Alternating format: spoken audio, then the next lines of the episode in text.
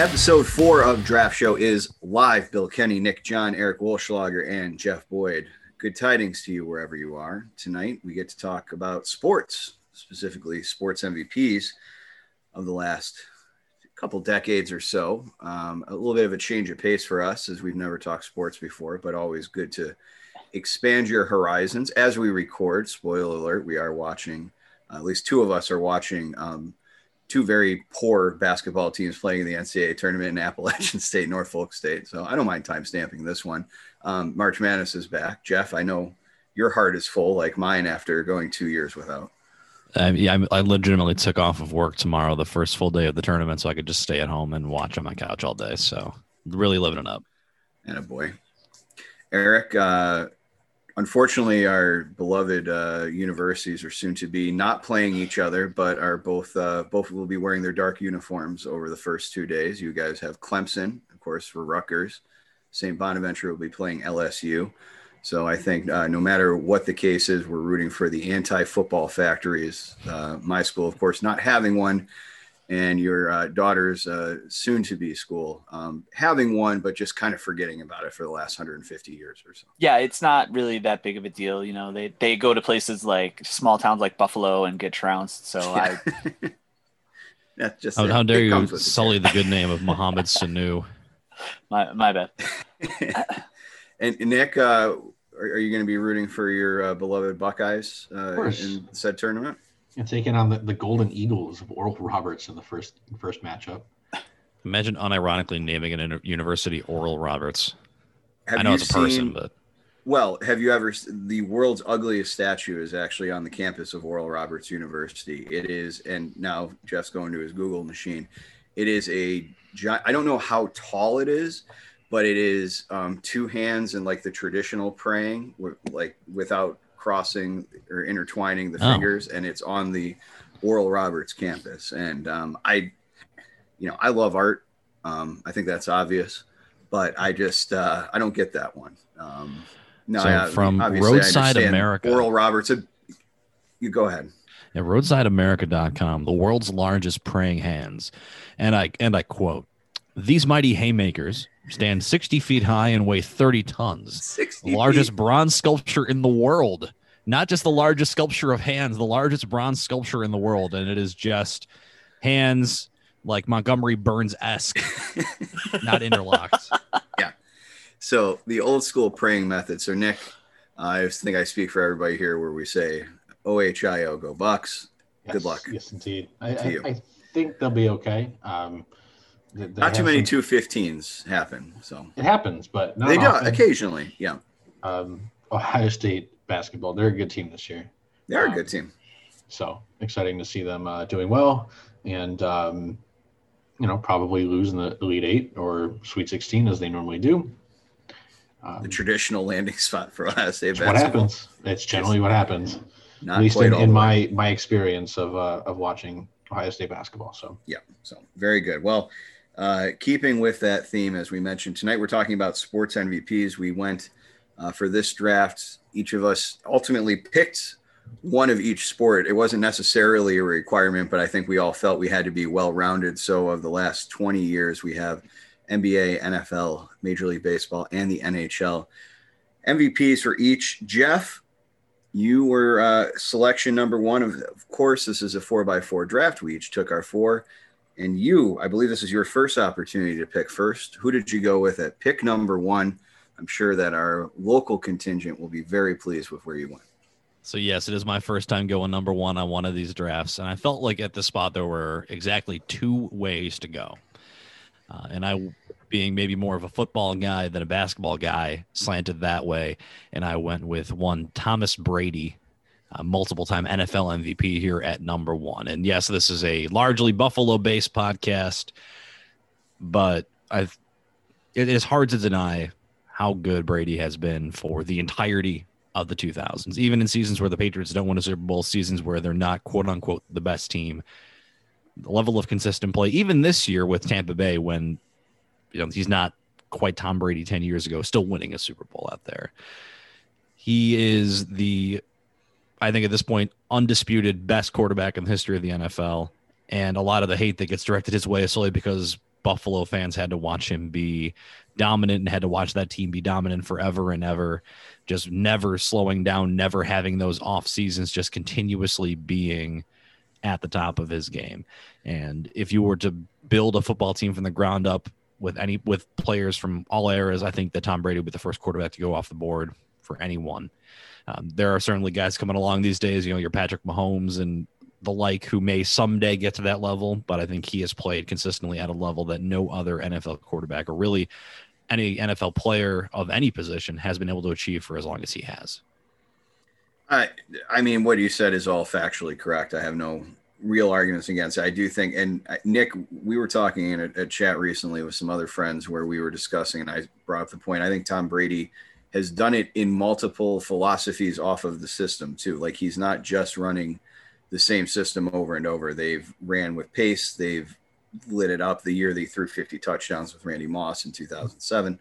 Um, he's been a little bit more of a, I don't want to say he's a game manager because he did throw deep a lot in Tampa this year, but it seemed like uh, they were kind of pulling the reins in a little bit in New England the last couple years. But he is, he's a damn good quarterback and, and number one. I think uh, there's a lot of reasons to take Tom Brady here. Yeah, and he did it not just on his own. Like he had a rotating cast of characters, and outside of Gronk, who's probably the most consistent um, receiver or or running back on, on the team um, over the course of his entire career for the Patriots. Um, it was a consistent like change. Like there was a rotation. It wasn't outside of Gronk again. It wasn't really the same guys. Mm-hmm. So that's why I think another reason why it was so impressive that he was able to do what he did. Um, you know, just have that instant connection with every single person on his team. Um, you know that that's you you kind of see it in sometimes in situations with other quarterbacks. Even some guys we'll talk about here in a little bit, where they didn't have that, where they had one guy or two guys they had for their entire career, and everybody else who came in was just kind of like, eh, like they're fine, but you know, gonna fast forward here a little bit. Peyton Manning pretty much had two wide receivers, and that was it. Mm-hmm. Like it was Reggie Wayne or Marvin Harrison everybody else was just you know fine. It, they were okay, but Brady never had that. So that's I think makes it also that much more impressive. Well, Eric, unless you have anything to say, why don't you uh, give us pick number two here? Yeah, thanks for the segue, Nick. Uh, I went with uh, former Tom Brady opponent and storied unofficial hater and representative of State Farm Insurance, uh, Peyton Manning, future broadcaster, I'm sure. Uh, you know, and to go on the record as that he is a spokesman of Nationwide Insurance. I'm before sorry. we get too off track, I don't know the insurance community coming we, at us we here. May have we may have the uh, air, uh, the State Farm representative coming up here in a few. Yeah, maybe. I uh, thank God we have our ombudsman on track here to keep our uh, keep our sponsorships under wraps here. Had, had that all had that all set up, and I and I and I whiffed on it. But uh, yeah, you know, uh, it, it was unfortunate that Peyton Manning played in the era of Tom Brady because I think that maybe we think a little bit more highly of him if he didn't. But um, being the second best in that era, uh, I still think makes you a pretty good football player. And he himself managed to take some pretty mediocre, mediocre teams to some pretty great heights. So I think he was deserved of this this pick here at number two. And I think he, there might even be like a different conversation if he was in the other conference. Yeah, sure. Yeah, that had a lot to do with it. The fact that he had to play against Tom Brady in a lot of those AFC Championship games, or go through the you know the AFC was pretty loaded for a really long time. Um, you know, if he had been on in the NFC, yeah, he'd he'd be up against Brees and Rodgers and and quarterbacks of that ilk. Um, but it's certainly a different situation um, if he's able to be in the NFC versus the AFC.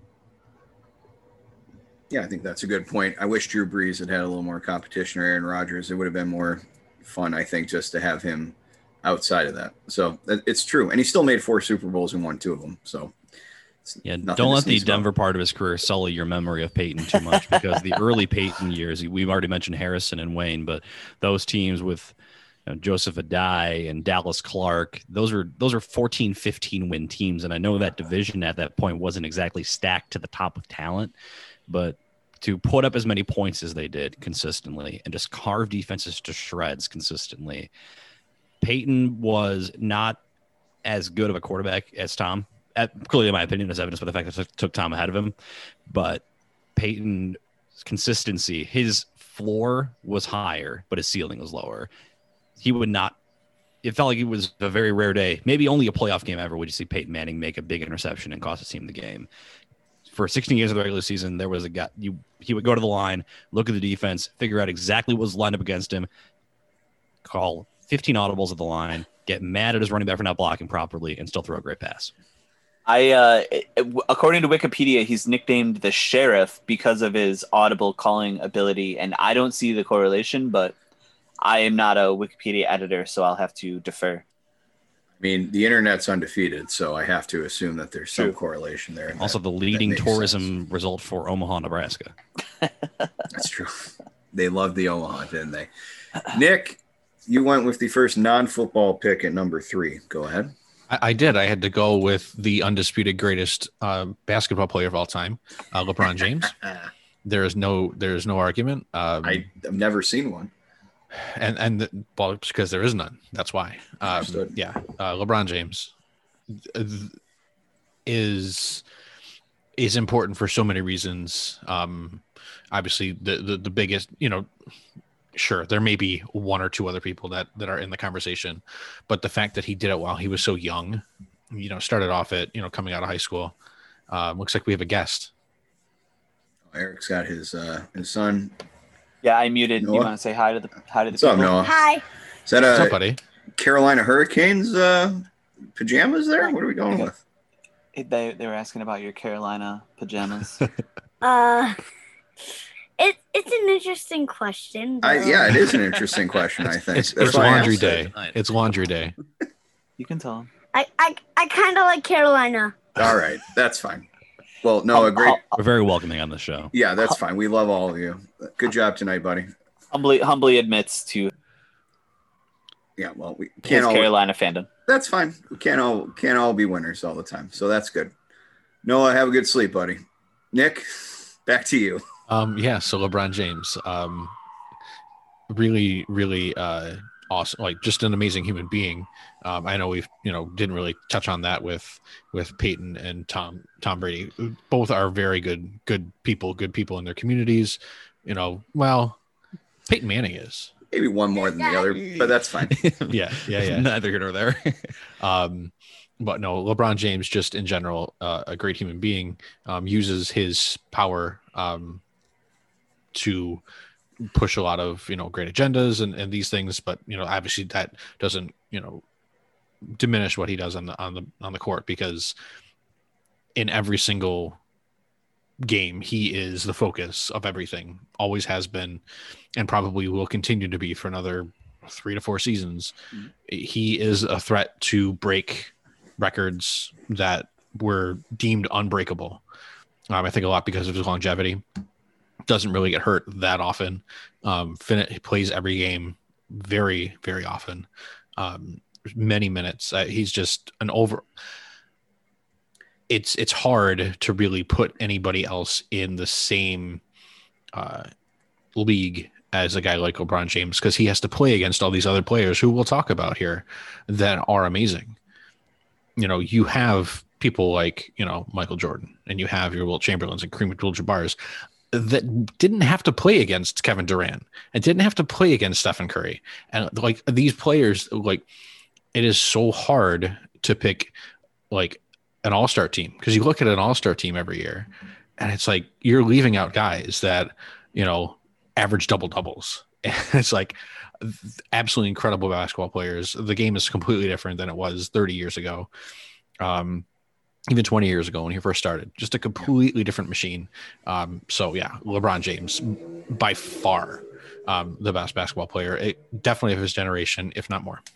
I think it's interesting that in terms of um, players that have played in the most NBA finals, it's LeBron James and Bill Russell, and also arguably the two greatest humanitarians that the sport has ever seen, yep. social justice causes for both of them, um, and handling things that us four side white guys can't ever possibly understand um, when it comes to that sort of thing, especially LeBron growing up uh, in the internet age, where he is constantly the target of uh, many, um, many barbs. Uh, certainly, there can be criticisms made, but uh, oftentimes they are uh, somewhat fruitless, uh, just trying to bring the man down. Um, and three different championship or four championships with three different franchises uh, is remarkable, including winning a professional sports championship in Cleveland. That should that should just automatically qualify you for best of all time. It's That- that's allowed to happen. Wow. I well, mm, not for the ones I root for, but yeah, apparently it's uh, it is a thing that can happen occasionally. LeBron was the only other guy I even considered at number one, other than Tom Brady. I have no arguments against that. He's a great pick, and he's the best basketball player of this era by a lot. We uh despite what bill said in the open we do frequently talk about sports when the four of us get together but we don't necessarily always talk about the intersection of politics and sports. And i feel like more than anyone else on this list this gentleman has advocated for um, people who needed somebody to be their voice. And as as bill pointed out he's taken a lot of criticism for it and it, it hasn't caused him to back down in any way shape or form. And uh, you know, he's he's legitimately put his money where his mouth is, and so I, I know this is a a sports draft, but for that, uh, he deserves to be at least three and and maybe higher. And I may be mistaken, but is he the only one on this uh, list without a college degree or a college without without going to college? Did Um, Ovechkin Mm, maybe? No, I don't think any of the hockey players went. Yeah, I don't to think any of the hockey guys did. Technically, uh, one went to university. Ah, yes. That is, I, yes, that is. We'll get to him point. soon. Yes, very soon. Hold please. Um, all right. Well, I had picks four and five on the wraparound, and I thought, um, can I get the best uh, players of their generation, but can they also be super boring? So I stacked them back to back, and I feel like I was very successful. Number four was Mike Trout, uh, Angel center fielder, the um, maybe already like one of the 10 best baseball players of all time, and should be uh, listed amongst the, you know, Bonds and Ruth and Mays and Mantle and truly all the greats. He is incomparable. He plays the most important, arguably the most important position, I suppose, shortstop and the defensive side could be made, but he plays a gold glove center field. And he is absolute money to hit for 300. He's going to get you 30 plus home runs. He's not quite as fast as he was when he first came up, but when he was, he was going for 25 steals. He gets well over 100 RBIs every season, despite having, um, I don't know who his best teammate has ever been. Um, the corpse of Albert Pujols, I suppose, would be the qualifier right now. It is Tim a shame. still there? Tim Sam, yes, Troy Glaus, all the greats. Um, it is an absolute travesty that the Angels have done such a poor job in surrounding Mike Trout with talent because he has played in one playoff series in his life. I believe he was swept by Boston in 2015. Um, he deserves much better, but he is that good. He is better than advertised, and he, I believe, he has three MVPs. Um, he should probably have just won it every single year since he came up in 2011. Like he's just a truly generational player and has not slipped in any way. Um, but because he doesn't promote himself, you don't hear about him that much. I mean, he he's not the face of baseball because he's not super charismatic. He just happens to be the best by a fairly wide margin at what it is that he chooses to do as a profession. Yeah, Mike Trout with Bryce Harper's personality will, will be worth about fifty billion dollars, and be on every single Oh commercial you've ever seen.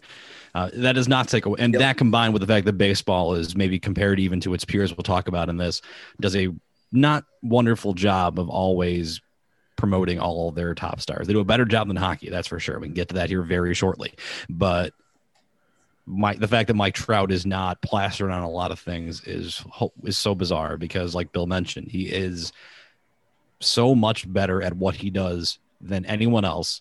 He does it by himself, basically. He single handedly, like his wins. I don't remember the number of what his wins above replacement is, but it is hilariously big because that team without him in the lineup isn't worth the price of admission. But with him, they're a playoff contender. It just for one guy to be that large of a percentage of his team's success and reason to win is incredible. And he does it, he makes it look so easy. He does it in all aspects of the game. Truly one of the few traditional five tool players, even that still exists in the day's game, who is still able to hit for power. And his best teammate has probably been a converted switch pitcher in Shohei Ohtani, um, because everyone else that they've got around him is not nearly to his level. Yeah. Uh, so just to your point, uh, Jeff, he came up at age 19 in 2011. Mhm. Um, depending on what you think about, la- you know, last season being, you know, somewhat abbreviated, and also in 2011, truly he's played in just eight full seasons, and we'll, you know, we'll say that last year was, uh, we'll we'll give him nine just because he played the numbers. He is already the 52nd best baseball player by WAR ever in nine ish seasons. Um, that is incredible. He passed, uh, you know, in, in recent years, he's passed Reggie Jackson, Frank Thomas, Jim Thome, Larry Walker, Derek Jeter, uh, Alan Trammell, Barry Larkin. All those guys are Hall of Famers, and he's already better than all of them in terms of value to his team. It, it is remarkable. I mean, he is already truly, I think he could retire today and be considered one of the 10 best players of all time. But if he gets another five, six seasons, he is going to come real close to topping some of these all time greats. Number five, as we come into this first pick of the second round, I also went with a uh, somewhat charismatic list young man who is just simply the best at what he does, and no talent has surrounded him ever. Uh, it's Connor McDavid. Connor McDavid, drafted in 2015. Um, he's already got, I believe, two Harts. Should have had a third last year because he's the reason Leon Draisaitl won the Hart, um, and now he's going to win the Hart again this year. He is one of a kind. Um, in in Buffalo, it was McDavid or Eichel. I don't know if things are different, if it is that much different, if it's McDavid versus Eichel, but um, there is no doubt in my mind that Connor McDavid is better at this point than any other individual player. Maybe, you know, we're talking like Wayne Gretzky levels of just being that much better than number two. Whoever you pick, obviously Nikita Kucherov had an incredible year, uh, uh, two seasons ago? And like I said, Draisaitl led the league in points last year. I get all that. Um, there are great individual players, maybe more in, great individual players right now in hockey than there ever has been, but Connor McDavid is just so far ahead uh, of of these guys, and every couple, you know, every couple months he just takes the puck behind his net and just goes end to end and makes five other NHL worthy players look like traffic cones, and then just snipes one. I mean, it is when he gets going end to end. There's nothing prettier in sports than Connor McDavid going. So, uh, again, cardboard when it comes to the personality, but truly, uh, you know, I think him and Trout are just so much better than anybody anybody else at this point. Nothing quite encapsulates the off ice personality of Connor McDavid than that photo of him with that couple at the airport a couple of years ago, Yes. where he's just completely dumbfounded, doesn't know what to do with his hands or his face. Like, how did someone recognize me without my helmet on in public? Deer in the headlights at the camera. Look, it's an all time great moment in in off ice sports history for him. But on the ice, like Bill mentioned, there isn't much more to add to to that. It was all pretty spot on for me. It's just he is the best skater I have ever seen in the sport. He makes skate he makes what other people do look like they're doing it wrong. Like Mhm. professionals at the highest level look like they are skating through mud trying to skate with him. Um, to the point where if someone actually makes a play on him, you wonder how exactly did Radko Gudas find that within himself, or for example, just to make a play on him for one moment. Um, he is at this point going right now here in the year 2021. He is the best hockey player in the world, and I don't think it's particularly close.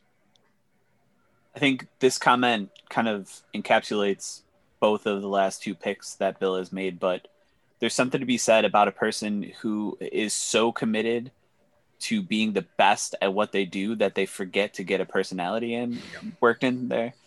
Uh, but I mean, obviously, like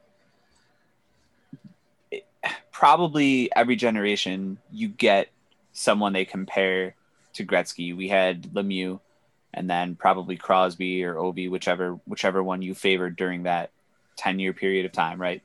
So not eighty seven, and now Connor McDavid's in ninety seven, and which makes me feel super Waiting for old, but 007. Regardless, yeah. Uh, Don't think but- about it too long. yeah, yeah, but none of them have come as close to being a, a colleague of the great one Mhm. as McDavid. Like he's like in one step, he's at full speed. Yeah. it- That's yeah. like physically mind-boggling. Like like the And he- laws of physics dictate that's not possible. and he's 24. yeah. So he's Like, he's he's got, got a few how more many years. more years left? Like He's got four or five at He this level. realistically probably hasn't even peaked yet, which is Yeah, it's terrifying. yeah, possible. yeah. that's Yeah. So uh, uh, yeah, this is a, this is a great pick, and you know, um, the only other hockey player that I would say might fit in here, um, I learned after I chose him was disqualified from this uh, draft. So, but I would say Hasek was similar in the way that they changed the, that he changed Sure. the game for his for his Sure. era. But yeah, uh, just great pick. It's a casual 97 points for Connor in 64 regular season games last year during the shortened season. Just He's hanging right. out and having a good just time. chilling. So we do all this Connor McDavid um, superlatives. Nick picks at six, but there's a case to be made that Nick's guy at six has the single best skill of any hockey player of I maybe ever. Uh, there is a case to be made. Nick, who you got here at six? got grade eight. Ovi, Alexander Ovechkin. Um, and no, yes, I get it. Homer pick, all this and that. Um, but I mean, at least over the course since Gretzky, probably the best pure goal scorer. Correct. Like, Absolutely. eh, yes, he he is talented in other ways. He has thirteen hundred points, but seven hundred and seventeen of them. I think it's seven seventeen now. Yeah, if you All count that last one he scored against the Sabres, which was his easiest probably. Probably, yeah. Uh, which is saying something because you know you put that many in, you're, you're gonna have a lot of easy ones. Um, but uh, yeah, best pure goal scorer since Wayne Gretzky. Um, he does one thing. I mean, he does other things, but the one thing that he does well, he does really well. Um, he is approaching and and based on his you know history of of long jet like his durability, he could in in theory if he plays long enough he could catch Gretzky um, for goals scored. Um, I, I know I do follow um, a few people on Twitter that are, you know, they track his whenever he scores a goal, and um, you know they're saying like giving like rec- or not recommendations, but um, predictions on the day that he's going to break Wayne Gretzky's goal score record. Um, it's possible for sure um, because he it's so effortless the way he does it it doesn't like he has to work very hard. It just happens. Like the puck leaves his stick and it's in the net. So often he goes through, you know, th- this year he went through some some issues um, with early in the season, but um, you know he's won the Rocket Richard um, uh, trophy nine times. He's been in the league since 2004. He has won it every year since the 12 13 season, except for one year which is insane. Like we're talking about how Connor McDavid hasn't peaked yet. Ovechkin certainly peaked for sure, but he's still scoring more goals than everybody in the league after his peak, which is just unbelievable. Just crazy stuff.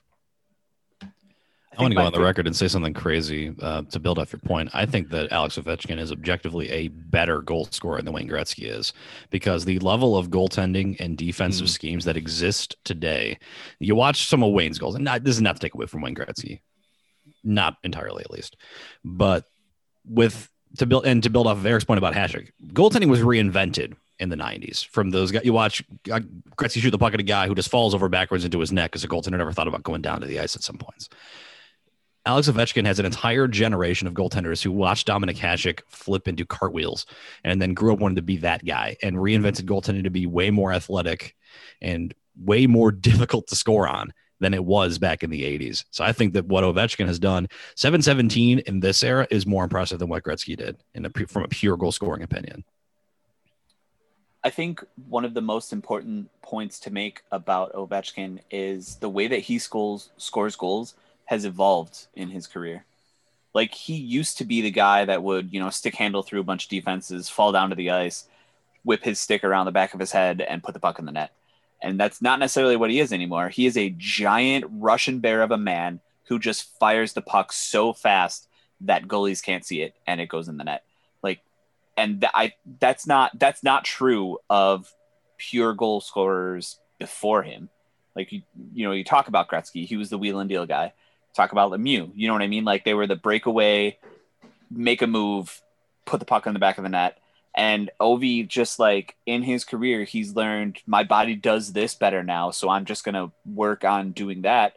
And, you know, uh, uh, up till now, nobody's been able to figure out a way to stop whatever mode he's in at that point in his career. So I, I just, you know, I, there's not, when he won a cup, I've never been so happy for an individual player than I was for him. And I, I, I think that maybe he might be the only person who was happier. And like his his summer celebration of that cup is maybe my favorite moment in sports history, even though it lasted like three months. Yeah, it was wonderful. Just he was going in fountains, going to nationals games, doing keg stands. It was awesome. And you know what? He he deserved every second of it. For sure. Right. And, and we talked about Connor McDavid not having any personality. Uh, personality oozes yes. out of Alexander Ovechkin, and he doesn't care. It's not quite on the the the level of like a Ibrahimovic um, in terms of like his ego. He knows he's good, like he he knows it for sure, um, but he just has this this like playful like especially now like it's now is a lot different than he was uh, 2009 ovechkin is a lot different than 2021 ovechkin. Um, but just the fact that like you could tell he's having a good time on the ice and he's the first he's the first guy to the goalie when they win a game you know to, to hug and congratulate and like wait in line with him while everybody's coming up to the goalie. Like just he, he's he's a, a great teammate um and, and, it's just awesome to watch on the ice. Like when he's on the ice your eyes are on him. So and and you know obviously mcdavid and you know a dozen other players it's the same thing but it's just that he's been at it for so long and it's super impressive and it, he's just awesome to watch. And noted sabres fan alexander that's right. Yes. of course. Damn that photo. Uh, eric number seven baseball guy. Go ahead. Yeah this is probably a controversial pick but i feel like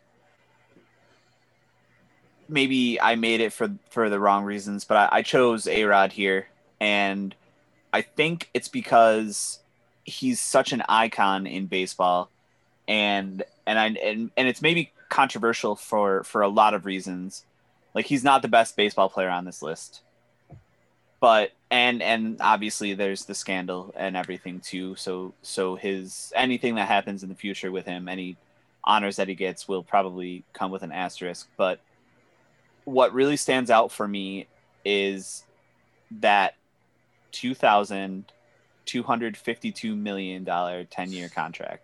Like he's he kind of set the bar for what would be baseball money now. Mm-hmm. and he's going to be getting paid beyond 50 he's going to be getting paid baseball contracts beyond the age of 50 and um you know, in, in this era of professional sports and and the ludicrous amounts of money that are passed from team to person to television contract to whatever. Uh, um, this I, I feel like this was where sports jumped the shark, I guess, for lack of a better term. Like hmm. it just th- this is where things started to get ridiculous, and it hasn't really calmed down since then. Um, this is when I, I remember the Yankees losing control over just spending on everyone who was available. Yeah. At yeah. least, no, you're right. And I, to your point though, I 12th best in terms of WAR ever. Alex Rodriguez was Mike Trout before that, and he was really likable when he was playing shortstop in Seattle with Ken Griffey, and kind of, you know, kind of chased the money and, and switched to third base when he was out in uh, Texas before going to New York. And that was, you know, once you become a Yankee, and there was a time, kids, when um, the Yankees and the Red Sox weren't the same thing. And we actually um, chose the lovable underdog Red Sox, which is very funny to say nowadays. Um, but he was the perfect foil to, you know, what the Red Sox were doing at that time. So I, Alex Rodriguez is, you know, other than there's one or two other guys that may or may not come up later, but yeah, I you don't have to defend the baseball side of it. Alex Rodriguez was great. He was a win at all cost guy, and there's something charming about that.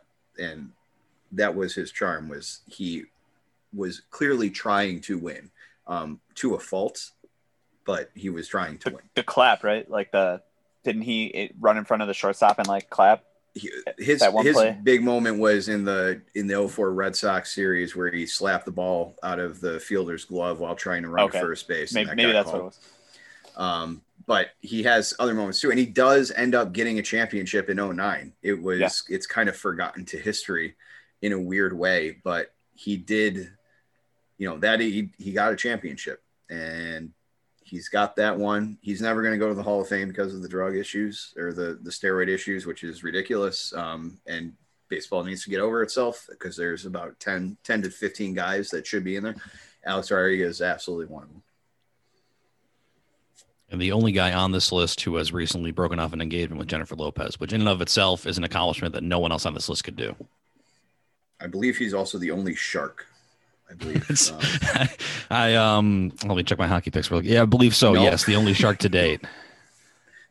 that we were aware of. Jonathan Chichu, not on the list.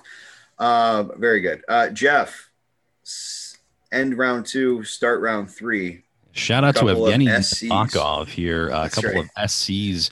Um, these in no particular order. I don't really have one of them any higher than the other, but uh, went at number eight, took the second guy off the board for basketball in Stephen Curry. Now, I said my piece on LeBron, and I do still believe in all ways LeBron is a better true basketball player.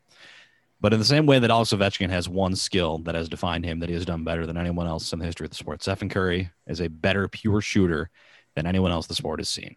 And that includes guys like Kobe who were fantastic. Kobe was better defensively, better attacking the, the ball. Stephen Curry has basically redefined how every young fan of the sport plays the sport in their driveway.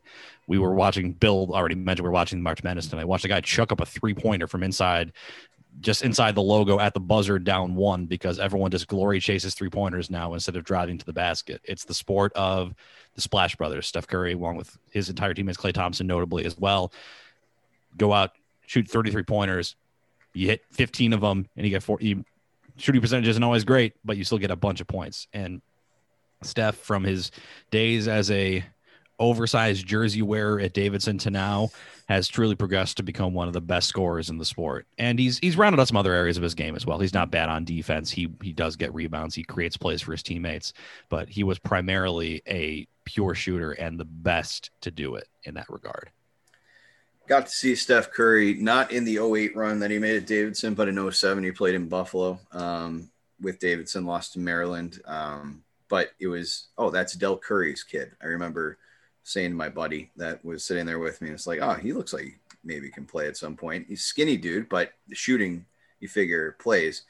Um, did you ever think that he would be MVP and multiple time world champion and redefine basketball as we knew it in the last decade? No, I didn't, but an incredible, incredible winner, uh, three time NBA champion.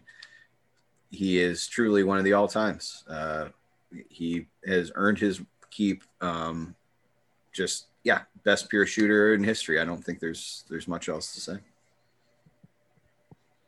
So with that, we turn it back around. Eric. R- rounding the bend. Oh, we we haven't gotten away from me quite, quite. yet here. Not quite yet. Oh, We're that's not- right. we're Sorry, not Jeff. skipping I apologize. Round We- three. before Here we, we, go. get to Eric's Canadian, we have to get to my Canadian. That's right. now I'm a I'm a Bills fan and to take Tom Brady. I'm a Yep. Flyers fan and here at number nine and I had to take Sidney Crosby. I think objectively at this point it was the best player on the board across the four sports. We mentioned the races between Crosby and Ovechkin. We already said our piece on Ovechkin. Better shooter, better scorer than Sidney Crosby. But Sidney Crosby might be the best all-around player of this era of hockey in terms of not just scoring. He is a great scorer. His playmaking ability, his skating ability, and maybe most notably his stick handling ability. He makes plays on the regular right now at his advanced age in the sport that you cannot teach that. You cannot do that. He just plays pucks out of the air and taps them in for goals. Goalies are afraid to move the puck near him. He just stick handles around multiple defenders at a time. I personally on my board, I would have taken him ahead of either of those guys, even though I love Ovi. I think that Crosby's reign and turning Pittsburgh from a franchise that was almost sold, almost moved to Kansas City in the early 2000s to one of the most worn jerseys nationwide, maybe the most recognizable hockey name, and now a, a fan base that seems to be pretty well spread nationally because of guys like him and Evgeny Malkin. I think Crosby has been the best, most consistent hockey player since he stepped into the league. And while his his highs, other than winning Stanley Cups, aren't maybe as high as Ovi's goal totals or Connor McDavid's recent point totals, the consistent, unbelievable star play of Sidney Crosby has always stood out to me during his entire career. Nick, I'm curious in DC now that these guys are a little bit older, if there's still the kind of manufactured rivalry that NBC insisted upon with Ovechkin versus Crosby. I'm not saying that they weren't rivals, but it was really more of a team thing. And it wasn't like Crosby and Ovechkin were lining up across from each other. But obviously the comparisons were there with the picks, you know, in 04 and 05 being number one overall and the teams kind of growing up and maturing together in a way. Yeah, I mean, there, there's definitely that you know, maybe not like it's like a, a blood feud, um, but they're certainly tied together for, for multiple reasons. Just the same way that, at least in in Buffalo and Edmonton, we're going to tie um, Jack and uh, Connor together for their entire careers. Um, but no, there is certainly a um, a connection between the two, um, which really connects both um, Pittsburgh and Washington in terms of of, of a team t- team versus team feud for sure. One thing that uh, Crosby has over McDavid and Ovi is Olympic success.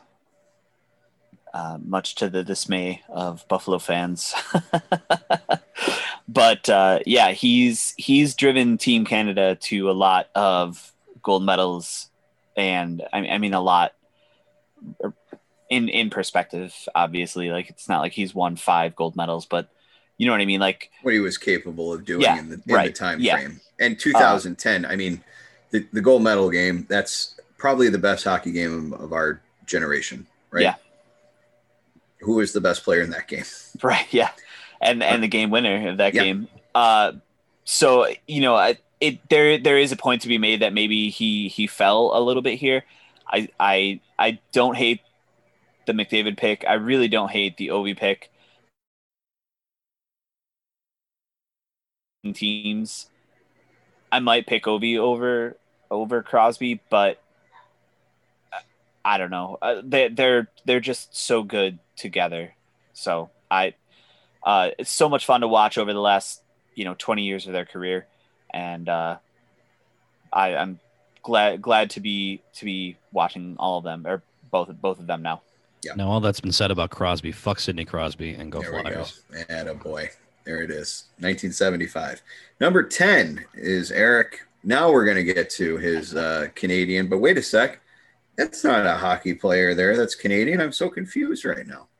Yeah, and technically South African. This, this Yes, is a worldly gentleman in uh, former NBA forward Steve Nash. Uh, I ha- I felt like I had to score one for who like at, at his time he wasn't he was like a short white guy like that that's me like He, for the know, he's record, a- is he's still a a, short guy. yeah, he's four. He's, he's a foot taller than me, so maybe that's Well, not me. But yeah.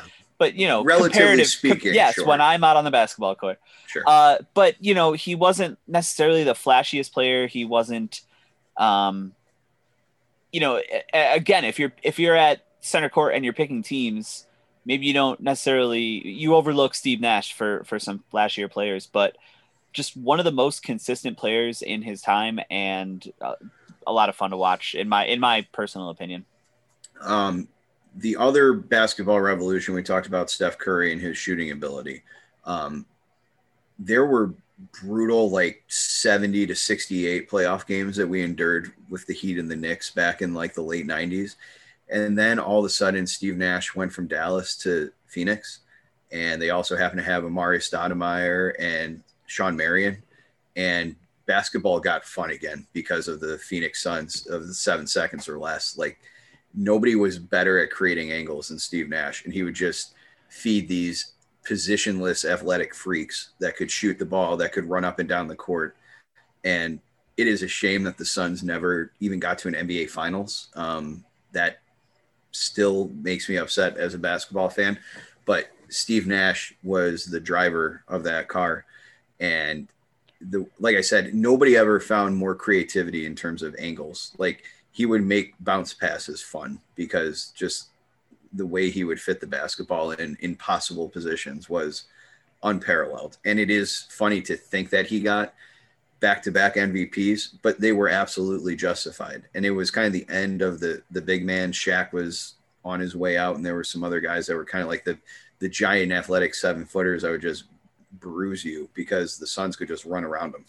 And that's because of Steve Nash and his playmaking ability. I loved those Suns teams. They're probably still some of my favorite teams of all time. And uh, and Nash was the facilitator on those.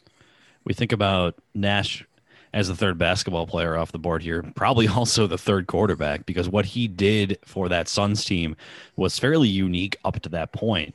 There, like Bill mentioned, there are not teams that were trying to just go down and take as many possessions as possible. They were an analytics team in an era where you just tried to beat down your opponent. I mean, there was the physical Knicks versus Pacers era of the 90s where teams were just going out and bumping bodies in the paint and winning the ugly way. And then Steve Nash gets to join D'Antoni, Amar'e, and Marion and crew, and all of a sudden it's just what happens if we just take 300 shots a game and make basketball fun again? It and was so beautiful. It was amazing, and he's still the best beautiful. pure passer I think the NBA has ever seen. I love this pick too because he is still for three guys on the board. He, LeBron, and Steph are all so good, but they're all so good in very different categories Mm-hmm. that it's hard to say that they're not all the top of that regard in the last 20 years. Uh, Nick, anything on Steve Nash, or are we moving on to pick 11 here? No, I might as well move on to pick 11. Another Canadian. oh, wait. No, n- not, Wait not Canadian. here. Not Canadian. Falco's Decide- not a province in Canada. What are you doing? Decidedly not uh, Canadian. No, uh, Barry Bonds. Uh, I mean, we, well, what can't you say about him? Um, obviously, home run leader, which is absolutely enormous. Um, holds a single season record uh, for home runs, um, and actually only led the league in home runs twice. And it kind of in the same way Hank Aaron did it when he broke he broke the record. That you know he he was just consistent constantly, like always hitting, you know, 35 plus. When you hit 35 plus for 20 seasons, you're going to be at the top of the list when it all comes uh, when it all comes down. Um, s- what's 14 time All Star, uh, 12 time Silver Slug Slugger, uh, eight time Golden Glove, seven time MVP. Um, also holds the record for the longest break between MVP awards in 1993. Then would go on to win it four years in a row from 2001 to 2004. Um, kind of obviously he reinvented himself um, over the course of those years when he came to uh, San Francisco. So to speak. You, yeah, well, so, you know, maybe, uh, you know, assisted uh, with uh, reinventing himself through uh, chemistry, but um, you know what? It's only so much that can do. It, you, you don't get pinpoint accuracy with a baseball bat, you know, swinging it at, um, you know, 95 mile fastballs. Um, you know, you don't get a better eyes by doing that. So, um, just absolutely in- incredible baseball player. Changed the game. Um, at least when when he was up when he was at bat, um, you were doing one, one of three things. You were giving up a home run. Uh, you were intentionally walking him, or you were praying you weren't giving up a home run. Almost every time. Uh, maybe not the best player off the field, best person off the field, um, but you know, obviously a, a massive asset uh, to the game of baseball. Really, kind of between him and Sosa, um, really brought a lot of energy back to the game that was missing um, almost for what six or seven years um, post lockout. Really helped rejuvenate the game. Um, with you know between uh, sorry, yeah, it was it was him and Sosa.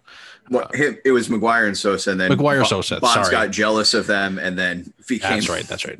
the killing Human, human machine. pumpkin, yeah. Yeah. That's right.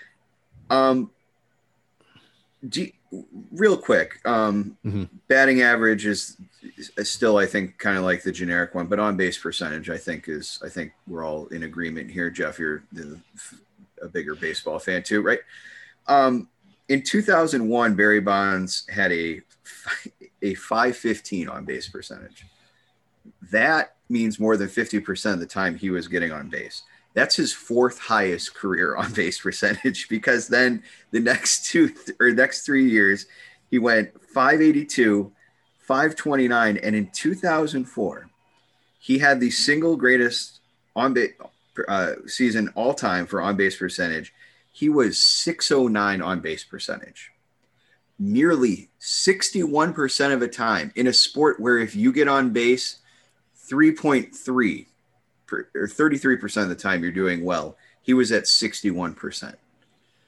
This is one of my first two Unreal. opportunities tonight to plug the work of Jon Bois over at uh, Yes. Secret Base, now Mhm. uh, formerly SB Nation, who did an entire video on what would happen if that season Barry Bonds did not carry a bat to the plate and just looked at all the pitches that he was thrown. And the conclusion is that he still would have reached base about 50% of the time without swinging once because everyone was terrified of him. At that point in his career, throwing a pitch over the plate to Barry Bonds was basically just looking at your coach and being like, please take me out of this game.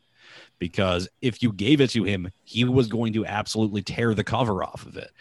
Steroid situation being what it was, it was appointment viewing baseball for a Mhm. long point. And Bonds before the the roided up era Bonds was also a fantastic baseball player. He A was three-time so MVP. Good. Yeah. He was so good. And then he just like you said, he, he looked at what was now the top of the game. He saw Sosa and McGwire being the top dogs, and he chased that instead and became better than them at what they had done.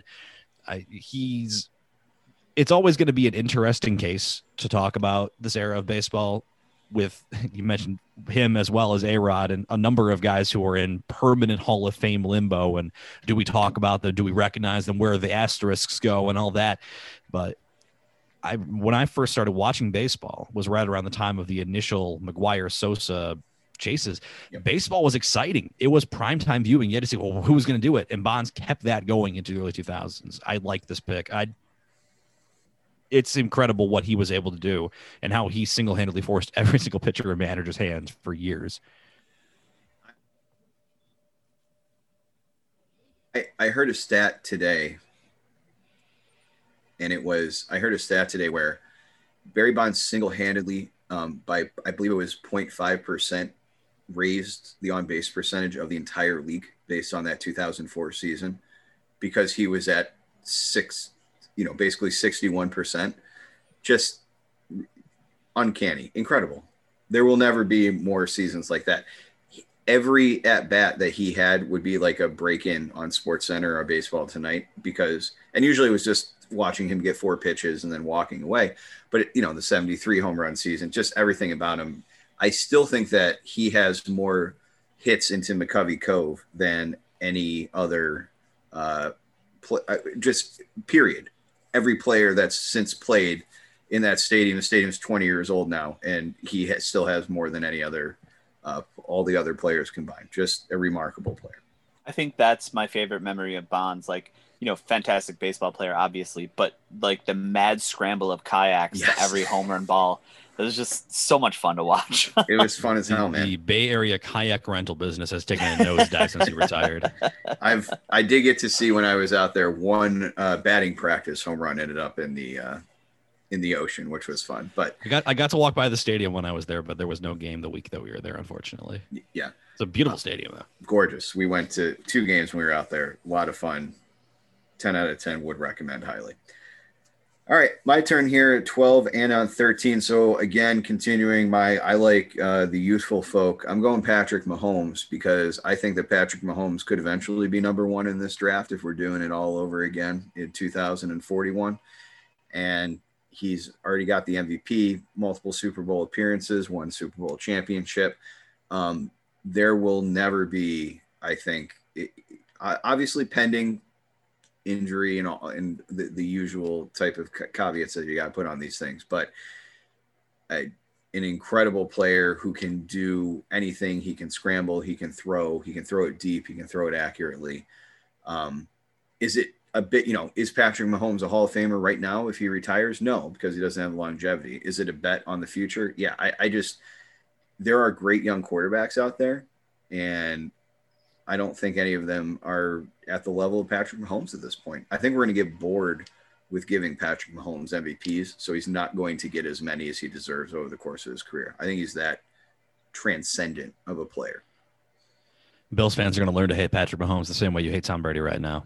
because he's in the Mhm. you don't have to play him in your division. You don't have to play him twice a year, but you're looking at probably playing him once a year as long as you're at the top of your division, plus the playoffs. Yeah. Um, Could be twice I- a year. it could be twice. It could very well be twice a year. Yeah. Who knows? Yeah. Um, the I like this pick here. I wouldn't. It's hard for me to take him over some of the other guys. I just because he I- I hasn't done it all yet. Sure. But it is. It certainly tracks that based on his skill set and the throws that he can make.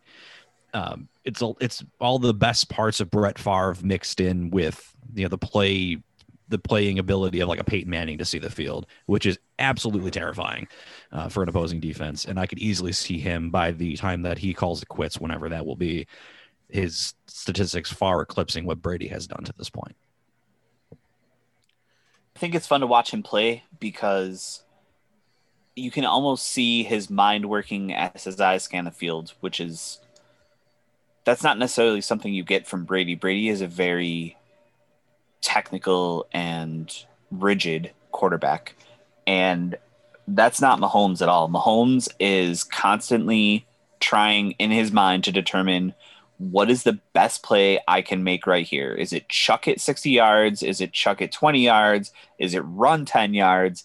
And like all of those things are happening in three tenths of a second. And you can see, you can kind of like, if you're really watching him, and especially on replay because things slow down and, and everything, you can see him go through that in his head. And it's just, a, it's a lot of fun to watch. Yeah. No doubt. Nick Mahomes. Great, great, awesome player. So fun to watch. Um, completely changes the game um, of of professional football. The way that he's able to, just his vision, just is you have to game plan for that. Not even necessarily like his arm, but you're game planning for his eyes, which is just unbelievable. Like his mind, um, on the same level as like a as a Brady or a Manning, or as you know the guy we'll talk about here in a second. Um, they're just they're so far above and beyond anybody else who does it and the fact that he's done it while he's so young is Yeah. super impressive and oh, yeah, we've got years we've got at least 10 more years of this stuff so Yeah. it's going to be awesome to see um, also very frustrating to see um, because we're, i think what we're going to do is end up seeing like uh, patrick mahomes josh allen um, you know hopefully we see that um, knock on wood um, that we saw with uh, brady and uh, and manning Yeah, No, I think those two are in very good position to run the AFC for a long time. Round four, pick one, 13th overall. I take my basketball player. I take the big fundamental. Who loves a nice fundamental kiss shot off the glass? Tim Duncan, four time NBA champion. Uh, just one or five time NBA champion. Sorry. One of the, uh, again, um, I, I did take Patrick Mahomes, who actually has charisma. My other three in Trout, McDavid, and Duncan, not so much. Tim Duncan's a funny dude, though. And he just grew up playing basketball. It was what he did. He is forever synonymous with the San Antonio Spurs, obviously the best player in that franchise's history. And the big three with him, Ginobili and Parker, were kind of the antithesis of what Nash and the seven seconds or less Suns were. And somehow the Spurs always seemed to come on top, which was wildly frustrating, but also just it happened many times. Um, and yeah, I just, Tim Duncan, he's not flashy, but my God, he was 20 and 10 for two decades. Just every night he was, if he wasn't the best player out there, he was second or third. He was, he never faded. He was so consistent. Even in his last year, I think he averaged like 17 points. Like he just, he was a machine. And again, charisma, you, Eric, you mentioned it earlier. It's like sometimes you just don't need to, uh, you're, you're not interested in building a personality when you just want to be the best bas- basketball player out there. And Tim Duncan, arguably the best power forward of all time. Yeah, there's something to be said for that level of consistency. Tim Duncan was not going to go out there and put up 60 on you, but Tim Duncan was going to be difficult to play against at both ends of the floor for the entire game. And he could score from a variety of post positions. He was one of the better rebounders this league has ever seen. Uh, really, just a sh- shout out to Wake Forest basketball for some for being either really terrible or turning out NBA All Stars. There was literally no in between. It's Duncan and Chris Paul are 15th in the ACC right now. It's really remarkable. Um, let's go back to Nick here with pick 14. Uh, you made reference vaguely to this individual. Would you like to do your discount double check now for us? Yeah, uh, our our, our uh, other insurance uh, guy here, uh, Aaron Rodgers. Um, it was kind of tough to pick the last football guy um, out of the four of us. Um, I really wanted Mahomes um, because I, I do like him quite a bit, but you're a jerk. Um, so I, I went with the next best, at least in my mind, um, in terms of the guys who were able to pick Aaron Rodgers. He's been with the franchise since 2008. Um, we're coming actually on almost as long as he as Brett Favre was with the Packers, which is crazy to think about. Um, there has been one other passer who's played well the oh, the 17 season when Rodgers was hurt. You had Brett Hundley was the uh, main passer. Didn't Um, go so well there yes, for the, the- Packers the hel- that season. halcyon days of, of Brett Hundley when they went seven and nine. Um, I think one of the bigger knocks on a guy like Aaron Rodgers was the fact that he just couldn't show up in the playoffs. Um, he was very much a regular season guy. Um, I don't know if the cold would get to him and then just kind of falter, but never like they they won the Super Bowl in his third season. Uh, and since then, um, haven't made the Super Bowl, which is, um, you know, he having to go up against. We, we talked about Brady and and Manning. Um, his guy was Drew Brees essentially, um, and many other quarterbacks, but it was more of like a rotating thing with Brees kind of being like the the main henchman or the main villain um, to uh, to Rodgers' a superhero. Uh, but you know, Aaron Rodgers, absolutely amazing. Has the same kind of arm that Patrick Mahomes has. Like he could just sling it, and luckily had a lot of the the support with the players around him with an absolute dog shit running game his entire career. He has never had a good running game to support his game, so he's throwing to five D, against five DBs every single play, if not more, um, because nobody, you know, Eddie Lacy wasn't lighting the world on fire. Um, Ahman Green, wasn't happening. I, I love James Starks. Sorry, buddy. Um, nobody was scared of James Starks. Uh, no, they were. so, so uh, for him to be able to do that with that, um, you know, is is remarkable, and he's been consistent his entire career. There's been maybe down years, but for the for the most part, you know, last year was one of his best years, um, which is pretty incredible considering he's been in the league since 2008. Yeah, Yeah, I mean it. It sucks that he's one and four in AFC champion or NFC championship games. Um, you know, the guys that he's lost to are it's Tom Brady, it's Russell Wilson. It's you know, it's it's nothing to be ashamed of. And I think there's a case. I, Brady and Rodgers are the two smartest quarterbacks in my lifetime, um, and I'm not sure even. It, it's hard to say like is Patrick Mahomes more intelligence or is he just more the impro- improvisational skills that that he has? But no, Rodgers is there is a case to be made in terms of raw talent. He's one of the best. He knows what he's doing out there um, and equips himself incredibly well, despite only having despite only having one championship, which is not a slight in this at all. I mean, he plays for a team that literally drafted a quarterback in the first round this year instead of trying to get him receiver help, and he went ahead and had a better season anyway, even though they didn't give him anything extra to work with. Yes. Truly one of a kind, playing out of the spite. Um, Which, yep, awesome talent. you got to wonder if that was intentional. Uh, Eric, pick 15, your hockey player. I like this one. I don't think many people would have maybe thought that this was the direction you would go in, but I think there's a, a good story here to be told. Yeah, you know, uh, I think Malkin sometimes gets lost in the narrative of Crosby and Ovi, and you know, I, it, it's just one of those things where you're, you're like, you know, when you're Peyton Manning in the Brady era, he's Vengi Malkin in the Crosby Ovi era, but you know, he when the Sabres tanked for either uh, McDavid or Eichel, you thought it could work because it worked for Pittsburgh and it worked for Chicago.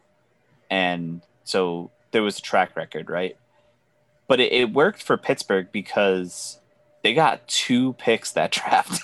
Yeah. and Malkin was the second pick. And so, like, uh, Crosby career shooting percentage is like 14.25 or something like that. Malkin is like 13.89. those guys like every 10 times they're shooting the puck they're scoring a goal. Like that's that's a big deal. You know what i mean? When you've got two players on your team that are doing that and sometimes they play on the same line that's how do you stop that? And Yeah. for for many years most teams didn't. So uh you know he he lives in crosby's shadow a little bit but he is maybe not equal the player but he is as important to that team as crosby is in my There- opinion there were some times at the beginning of the 2010 decade where we didn't know if Sidney Crosby was going to last because he had a lot of injury issues. Yep. And they were head issues specifically. Yeah. And Malkin gets his Hart Trophy in the 11 12 season because Crosby isn't there.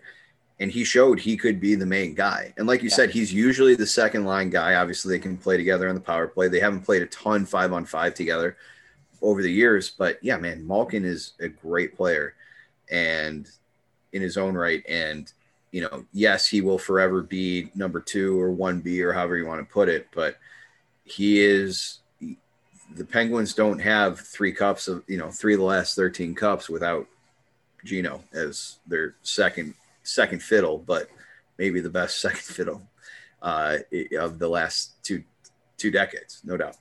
Yep. Yeah, the playing Malkin and Crosby together is the Penguins break glass in case of emergency. Correct. Where we really need a bunch of goals and we don't want to stack our offense like this. Usually we're just going to put them out there together for like the last five minutes and see what happens. Um, Evgeny Malkin, if he had ended up on a different NHL team, would be talked about as one of the three best players of this generation more regularly because he could have carried another team the way that Sid carries this team. It just happened that he ended up. It's the we don't talk about Jonathan Toews as much as we would because he plays, plays with Patrick Kane. He just happened to be the the second billing, and the reason that team works so well is because they had depth right down the middle. Center depth has proven time and time again in the NHL to be what allows these teams to build. And having Evgeny Malkin, a bona fide superstar, as your number two center is a luxury that most teams have never even sniffed. And as a result, the Penguins were able to build a lot of success around having 87 and 71.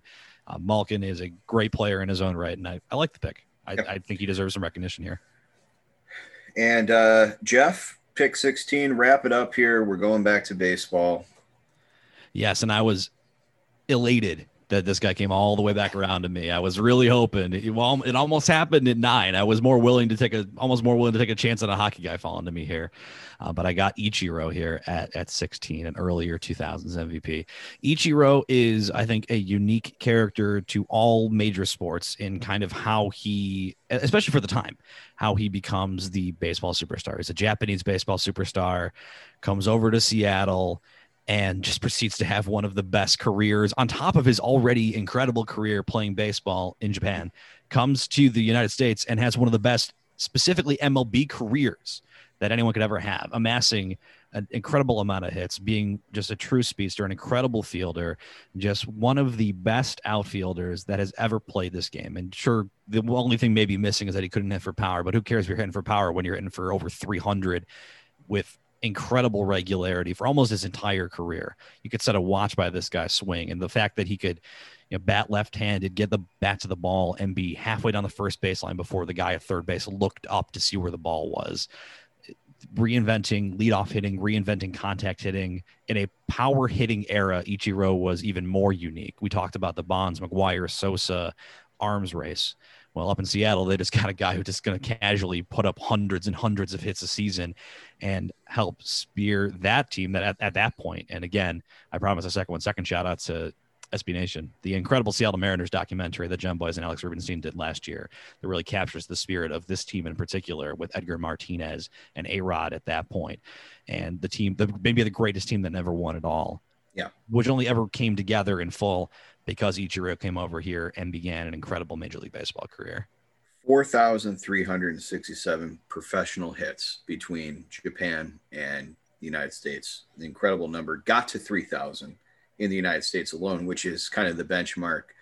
Um, no non uh, steroid user has ever been denied access to the Hall of Fame if you get 3,000 hits. But when you add that on, I mean, he's he's modern day Pete Rose. Um, probably, along with Rose and Ted Williams, maybe the best hitters of all time. I mean, just a savant when it comes to hitting.